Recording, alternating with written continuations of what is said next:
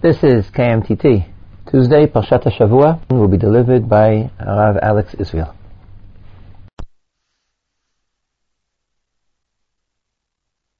In this week's Parsha of Beshalach, the drama of Yetziat Mitzrayim comes to a crescendo.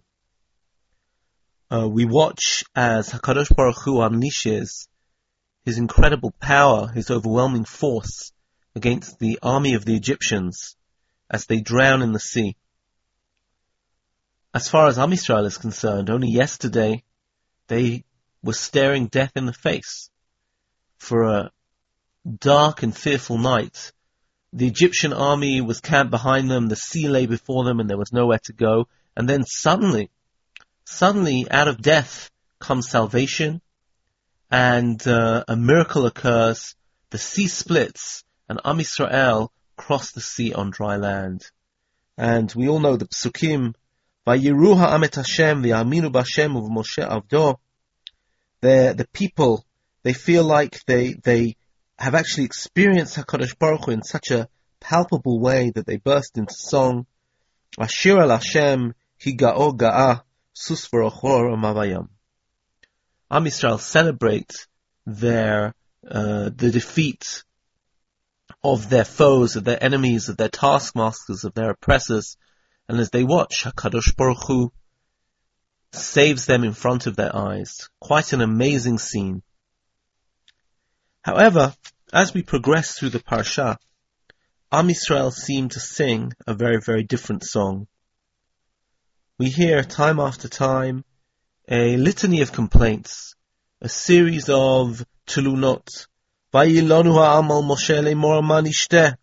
The people cry out to Moshe and they say, what shall we drink? Or, for example, Vayilonu koladat b'nei Yisrael al Moshe v'al b'midbar.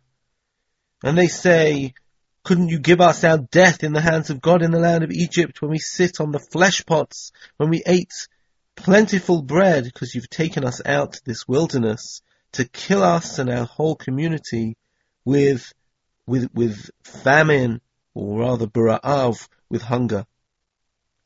Time after time, the people seem to complain, whether it's for water, whether it's for food. Um,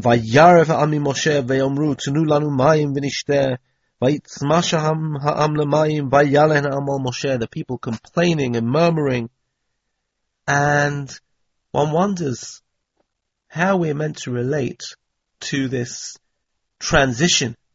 Am Yisrael in one moment singing and rejoicing, so believing in God, and the next minute they turn around and say, Hayesh Hashem im ayin. Is God amongst us or not? They're murmuring, they're complaining, they seem to be a people of little faith.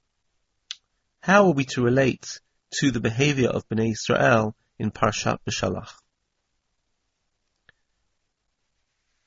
One other theme which I think is important to uh, dwell on is not just the transition from rejoicing to complaining, but maybe something else. And here let me quote a, a midrash, an interesting midrash, um, which relates to the psukim immediately after the Yam Suf.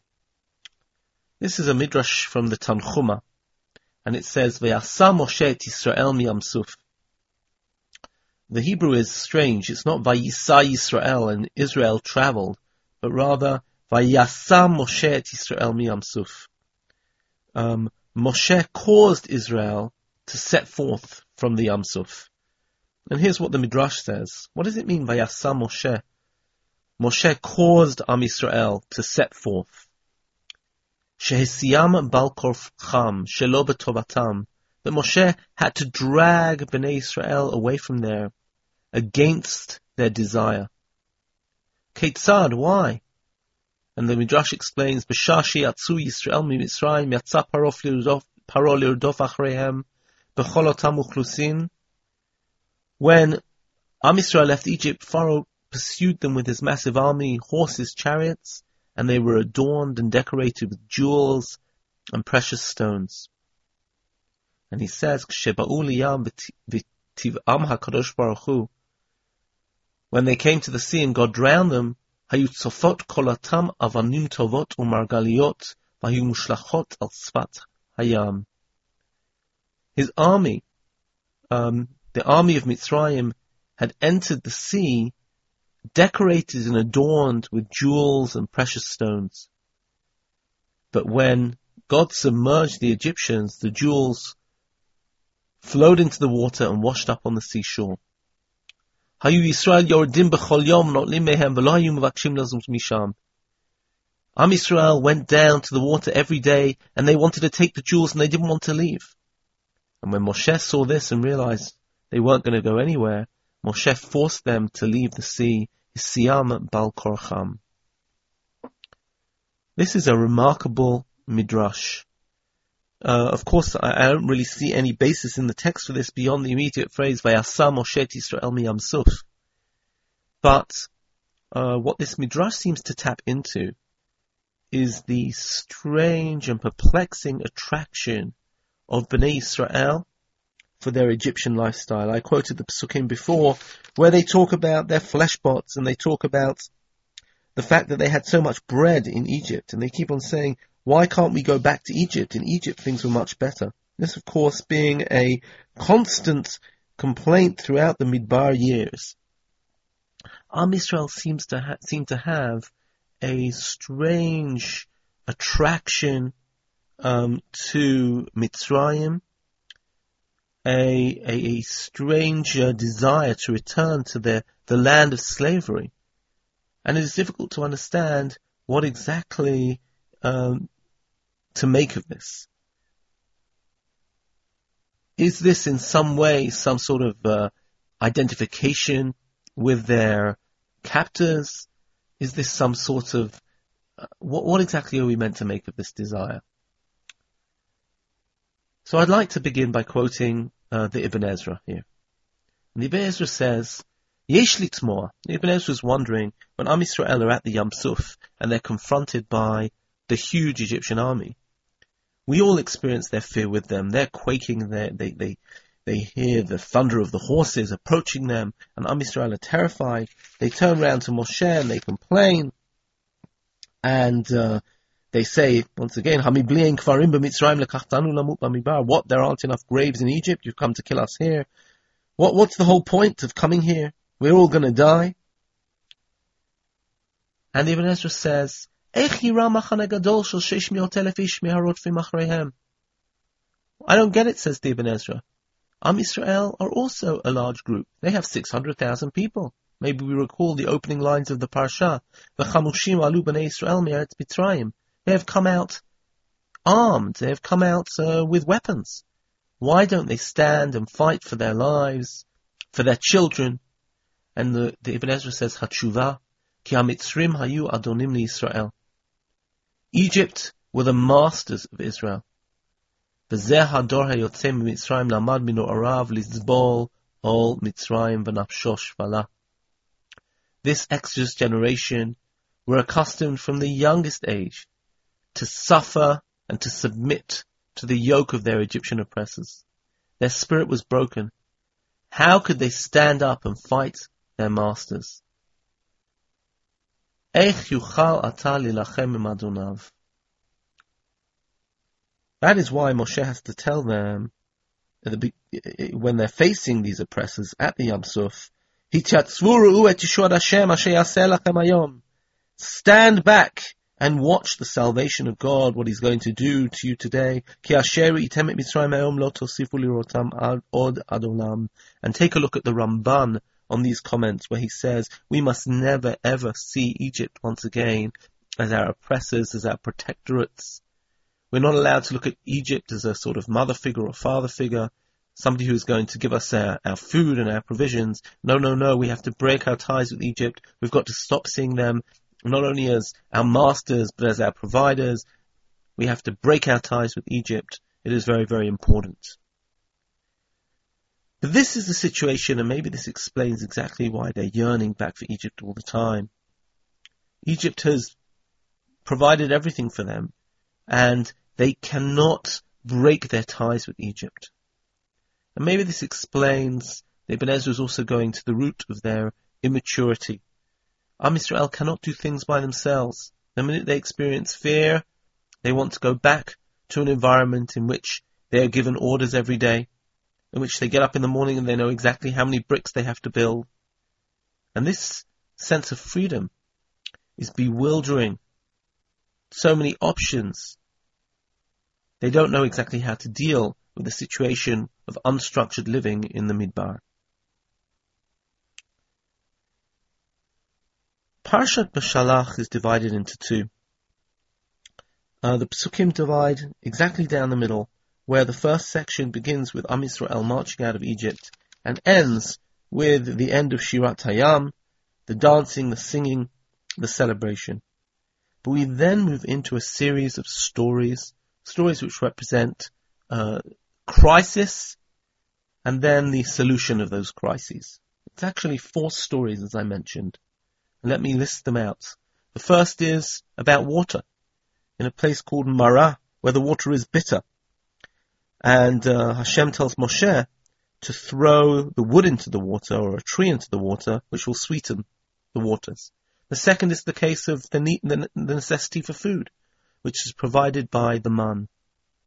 The third story is the story of Masam Riva. Once again, the people are thirsty, and this is where Moshe hits the rock. And the last story is the story of Amalek at the end of the parsha, where we are attacked by the nation of Amalek in the desert, and we have to fight for our lives in order to be saved. Of course, the famous scene there is Moshe with his hands in the air, um, and we will talk more about this scene in a few minutes. Why are we hearing all these stories? And is the focus on the complaints, or is the focus on something else? And we're going to try and spend our time today analyzing these stories. Let me just uh, start with the first of them, which will already set out the perspective that I'd like to, to show for all of these different stories. Let's begin and read a few of the lines. ויעשה משה את ישראל מים סוף ויצאו מדבר שור וילכו שלושת ימים במדבר ולא מצאו מים. Moshe caused Israel to set out from the Yamsuf and they went to the wilderness of Shur. They traveled three days and they found no water. Vayavo Marata, they come to yachlu lishtot mimara, ki. They could not drink the water from Mara, because, as the name Mara indicates, they were bitter. Al kain karasham Marah, that's how it got its name. Vayilonu ha'amal Moshe lemor, manishteh, so the people cried out to Moshe or grumbled against Moshe saying, what shall we drink? Vayitzak el Hashem, Moshe cried to God, Vayorehu Hashem eitz. And God showed him a tree. Vayashlech el hamayim, he threw it into the water, v'im teku hamayim, and the waters became sweetened. Sham sam lo chok u'mishpat v'sham nisahu. There he set for them a statute and a judgment, and there he put them to the test. He said, if you listen to the voice of the Lord your God, doing what is upright in his sight, giving ear to his commandments and keeping all his laws, then I will not bring on you any of the diseases that I brought upon Egypt, for I am the Lord your healer.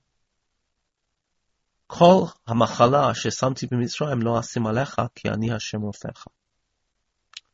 Now when we read this story, um, a few things need to be pointed out. The first question maybe we should ask ourselves is, were the people wrong for asking for water? After all, three days in the Midbar, Three days they've been walking, walking in the desert. We know that when we go on a tiyul, um, in the Midbar Yehuda or somewhere near the Dead Sea, we tell everybody to take four liters of water just for a day's hiking. And here the people have been traveling for three days and they have not yet found water. One wonders how the, the people can be particularly faulted at their desire to know what exactly, where they're going to drink. After all, they had clearly seen a body of water and then came and were highly disappointed to find it undrinkable. What do you want from them? Are they wrong to complain? But a second, uh, second point here relates to the end of the parsha. It says, Sham sam lo mishpat v'sham nisahu. There he gave them a statute and a judgment and he tested them and he says, and if you listen to the voice of God, and you do that which is right in his eyes or upright in his eyes, and you listen to his mitzvot and you keep all of his statutes, I won't put any of the diseases of Egypt or the machala. What is that all about? Is that to do with water? Why couldn't it have just ended with And he made the waters sweet and the people drank. Maybe they would sing again in celebration of God. What is really happening in this parsha of Mara? Here I would like to turn to the comments of the Rashbam, which I think are, are absolutely brilliant here. Um, the Rashbam notes that God does not get angry at all. God here, the people cry out for water. Moshe, actually the people, actually, Vayilonu, they grumble and ask for water. Moshe cries out to God. God shows him the tree, and there he gives them water. That's it. No anger at all. What exactly is happening here? The Rashbam suggests that this was all a, a setup. This was all planned. This was choreographed by God. It was orchestrated by Him. He says, Shambar Mara Alide Alilut Hanisayon. He calls it an Alilut Hanisayon, a fabrication of a test. Ashesam Lahatzmiam Lamayim, Vachakein Rifelohem Etamayim, Hitchil Hochicham Shikabru Alehem Etachukim Etamishpatim. He says, at Marah, through the orchestration or fabrication of a test, God induced them to thirst for water, then he healed the water for them, and he began to demonstrate to them that if they will keep the chukim mishpatim, the statutes and judgments which he will teach, he will provide their needs. What are we saying here? I believe that all of these stories that we see in Parshat Bashalach are not stories where Am Yisrael can be particularly blamed. After all, we've just described Bnei Israel at this point, the Israelites at this point, as an immature nation, a nation who can't face their oppressors, a nation who lack the ability to go the long haul, who lack the ability to see what's going to be beyond the immediate. We can hardly blame Bnei Israel for wanting water after three days in the Midbar. Um, it's interesting that the next story where they request food actually has a date on that story. And the date is Chamisha Asayom L'chodesh Hasheni Mitzrayim. It's actually a month after they've come from, from Egypt. We can hardly blame Bnei Israel a month after they have left Egypt for desiring food it is clear that they must have run out of their food supplies and are sorely in need of a, of a replenishment of their food, and therefore their request for, for actual food uh, in the second story is, is totally in place. HaKadosh Baruch Hu needs to provide something. When he provides them with the man, this is exactly what they need. So what I'm trying to say is that we actually see no anger by Hashem here. We see no, no anger.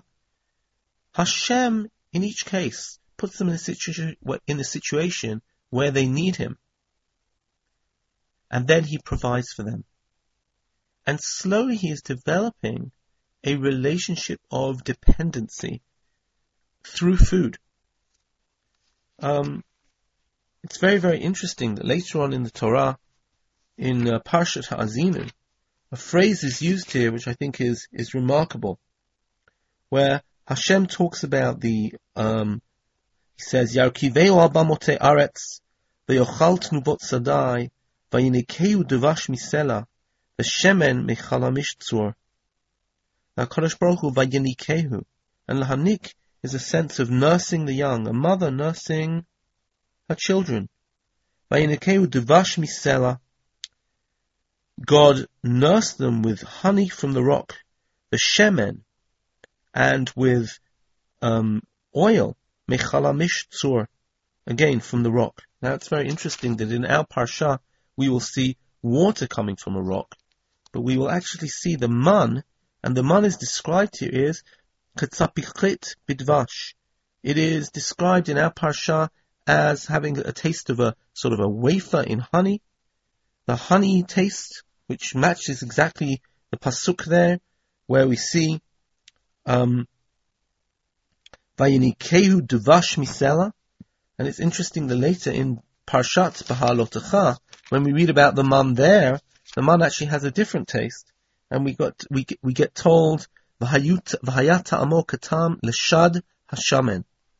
In other words, maybe what is being described here is almost like a, chi- a child, an infant, nursing from his mother. And we all know that the basic relationship between an infant and its mother is, is very much developed through the process of breastfeeding. HaKadosh Baruch Hu is undergoing that process of providing us, providing us, providing Bnei Israel with our most fundamental needs of food and water in this parasha. And this is cementing the relationship. This is not cementing the relationship, it's actually forming a relationship whereby we are now dependent on Hashem. Why does God make us request it? So that it will be more conscious. We will realize that we have a need. But then who provides that need? That need is provided by HaKadosh Baruch Hu. And therefore it is not incidental that our first story at Marah is a story about water. The second story, which takes place in chapter 16, is the story of the man. It's the need for food. And the third story in Perek Yud is a story about uh, water once again. However, according to the Rashbam, this does not uh, complete the structure that HaKadosh Baruch Hu is putting in place. Not only is God providing us our food needs, but He is also doing something else at the same moment. Again, I'll read the lines of the Rashbam. He says, There at Marah, Shamba Marah alilut hanisayon asher sam lahatzmiyam lemayim, that He orchestrated the fact that we would be thirsty, ואחר כך ריפא להם את המים, and then healed the water, התחיל להוכיחם שיקבלו עליהם את החוקים ואת המשפטים, אשר ילמדם, he started teaching us that if we keep the statutes and the judgments which he will teach us, hu ya'aseh torchechem, he will do their needs. Let's go back to Marah. In Marah, it says very clearly that God sweetened the waters, and obviously then they could drink. But then it says, Sham samlo chok umishpat v'sham nisahu. There he gave them a judgment, and he gave them a statute. And we don't even know what this judgment or statute are exactly. We have, for example, Rashi, where Rashi says and tries to explain what these things are. He says, there we got Shabbat, Para Aduma, and Mishpatim. Where does he get this idea? Because we have to have the Chok, the Chukim, that's the Para Aduma. We have to have the Mishpatim.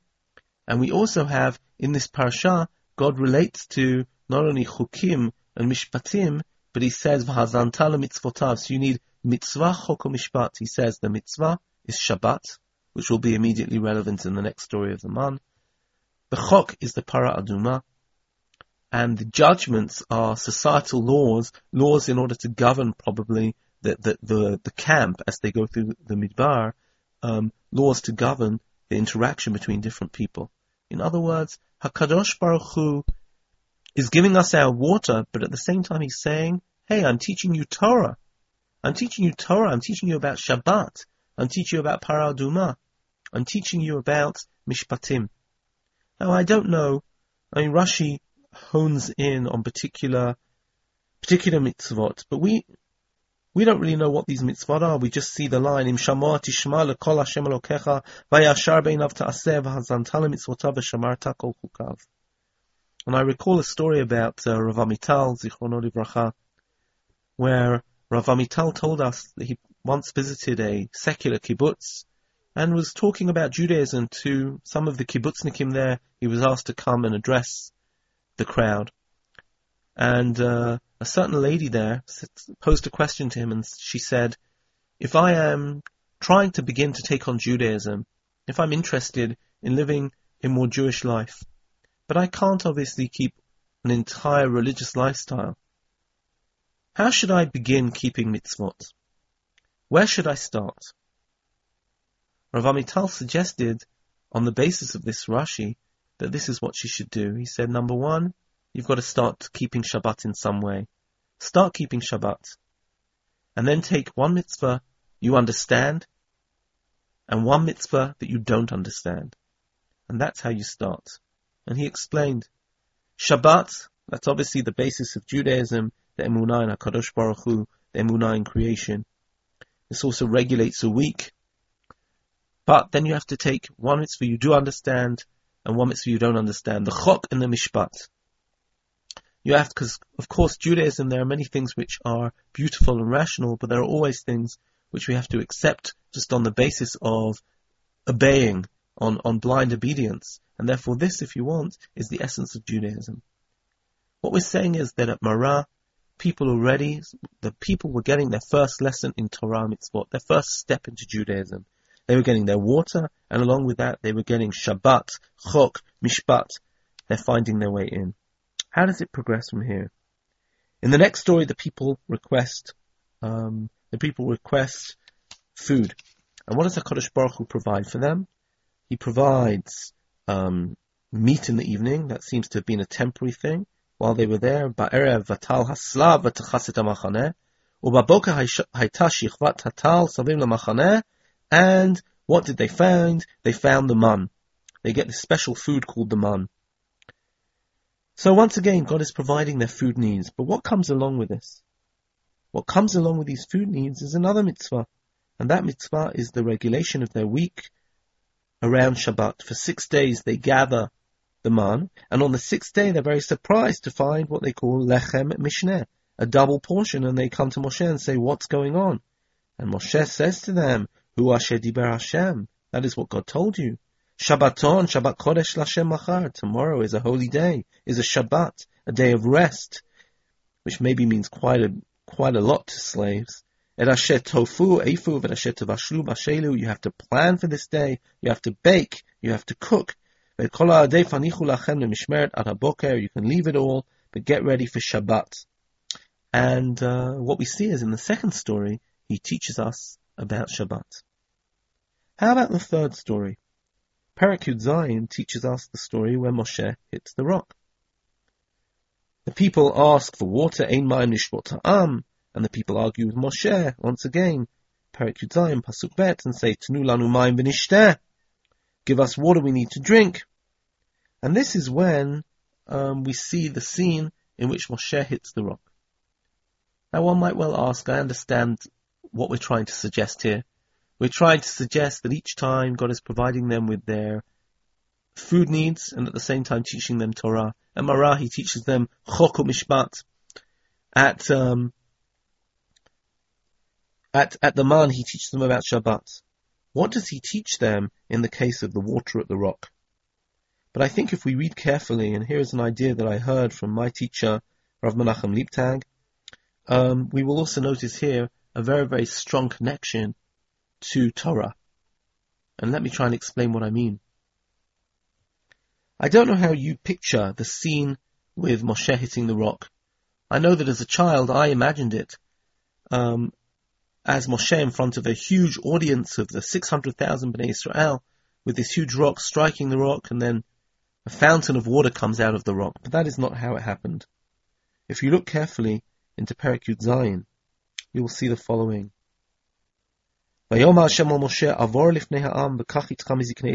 Pass before the people, take the elders with you,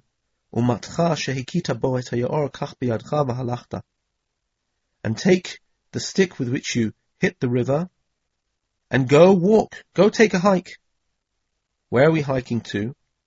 This story takes place in, in a place called Rafidim.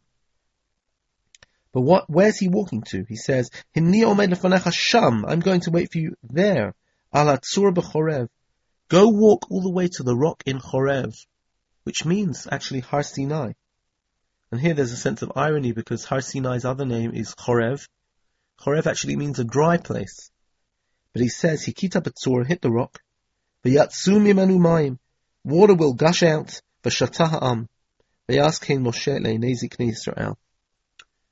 What we're suggesting is that the rock that Moshe hit was not in the center of the camp. The people stayed in the camp Moshe walked up the wadi, and at the at the end of the wadi was a mountain, Har Sinai, and he hit the rock there, and water came gushing out. The water came gushing out, made itself a river through the desert, and flowed into the Israelite camp, and the people could drink. But later on, their next journey would be to Har Sinai. Imagine the people as they walked along the path of the stream which was giving them the water they needed, and when they reached the source, the source of the life-giving water, was not only the source of their water, but would become the source of their Torah. We know, by the way, from Sefer Devarim, that there was a Nachal Hayored Minahar. For those of you who want to reference, um, it is in Devarim, um, Perek Tet, Pasuk Chafal of chapter 9, verse 21. We know there was water at Har Sinai. And uh, according to what it would appear in, in Perek Yud here, in chapter 17, this is exactly what happened. In the third story, God is not teaching them a new mitzvah. He's not teaching them a chok or a mishpat. He's not teaching them about Shabbat, but he is somewhat connecting them to the source of Torah, to, to Har Sinai. So what I'm trying to claim is that HaKadosh Baruch Hu here is teaching Bnei Israel something. It is interesting that in each story here, one word which is repeated is the notion of a nisayon, a test. Sham samlo choku mishpat, v'sham nisahu. Or for example, in the second case, in Perek Tet Zayin, Pasuk uh, Dalet, it says, I'm going to bring you the man, the lechem min hashamayim, the bread from heaven, leman anasenu, so I will test you. What sort of test are we dealing with here? I don't think this is a test. I mean, you can have different types of tests. Sometimes I will put you in an exam hall and test if you if you know the material that you should have learnt before. And therefore, if you're not up to par, uh, if you don't know your stuff, you'll fail the test. A test might be a test of, of where I am now. But there is actually another type of test. Sometimes we can have testing situations, a testing situation at work, a testing situation in life, where we actually grow through the experience. I imagine that a, a soldier going through basic training in the Israeli army can't run his uh, 60 kilometers before he starts. He starts off and maybe he's trained and he can run 5 kilometers or 10. But the army are going to uh, teach him to be able to do more push-ups, to be able to do more sit-ups, to be able to run further. And therefore, basic training will be a testing situation which will help him grow. And we all have situations in life which are testing for us, and we feel that we weren't able to achieve a certain something beforehand, but once we've gone through that experience, we actually grow through the situation. In other words, a nisayon can be something which raises us, which expands us, which helps us grow.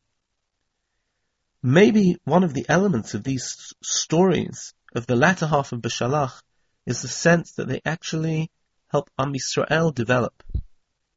They aren't stories of grumbling HaKadosh Baruch Hu is leading the Jewish people through an educational process. He is showing them that they have needs and that God can take care of those needs. He is showing them that along with providing those needs, God has a code of law. It is called the Torah. It is His teaching. And that if we are willing to do that teaching, God will continue to provide for us. And this is a nisayon. This is a test in the sense that we are growing through the situation. It is a testing situation in that it challenges us, but that we emerge greater than when we came into this situation. HaKadosh Baruch Hu is taking an infant nation and is, is raising us. He's teaching us. He is educating us. And this is the process that needs to happen. Am Yisrael are born when they, when they come out of Egypt. And, and God has to put us through a process which will help to teach us.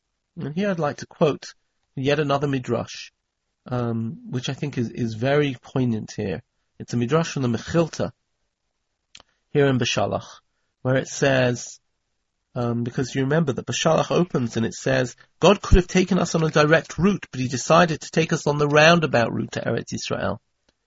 And he says, the, the midrash in the Mechilta here says, um, Lo heviana kadosh baruch hu derech pshuta le'eretz Yisrael ele derech hamidbar. God did not take us the direct route to Eretz Israel, but rather through the wilderness. Amara Kodesh Baruch Hu, God said, Imani mevi achshav Israel la'aretz, miyad machzikim adam besadehu va'adam bekarmo v'hem betelim en Torah. If I will bring the Israelites into the land of Israel now, everyone will just take their field, they will seize their vineyard, but they will never have a connection to Torah. He says, Ella akifeim bamidbar arba'im shana.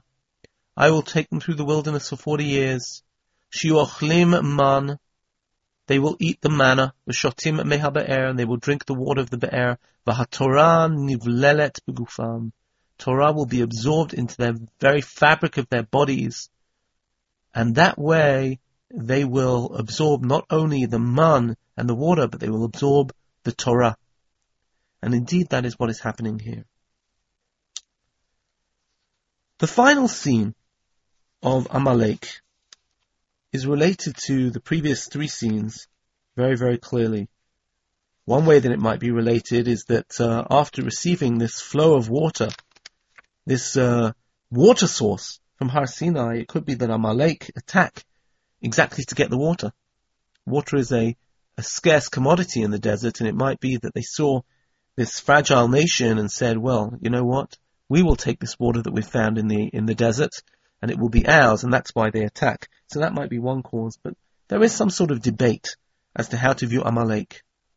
Is it, as Rashi, Rashi, suggests in one of his explanations, some sort of punishment? After all, in three ways God has provided through the water, through the food, through the water that He provides for them. Do Am Yisrael not appreciate it? How can they say Hayesh Hashem emayim? How can they question God's assistance? Uh, maybe Amalek in some way is there to make them realize that God is really there for them. And that might be one way to look at it, but I think there is possibly a different way to look at it. After all, the parsha begins with an attack by an aggressor, Egypt, and it ends with a different attack by an aggressor. It ends with Amalek. And uh, I think there is a stark difference between the two stories because in the first one, what does God say to them? Hityatzvur u'et Hashem, stand back, don't do anything, you won't be capable of fighting, you aren't, you don't have the, the spine, you don't have the courage, you don't have the wherewithal to do anything. Hashem yilachem lachem. God will fight for you, v'atem tacharishun. God will fight. You stay quiet.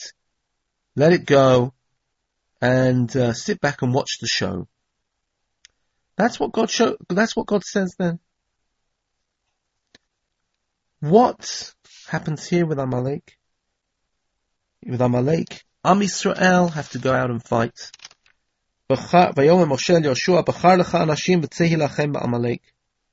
Go fight Amalek.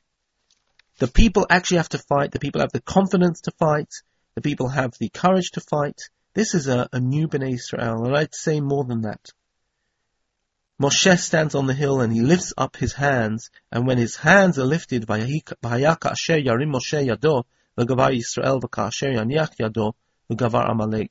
Moshe lifts up his hands, Am Yisrael um, succeed. And when he puts down his hands, they lose.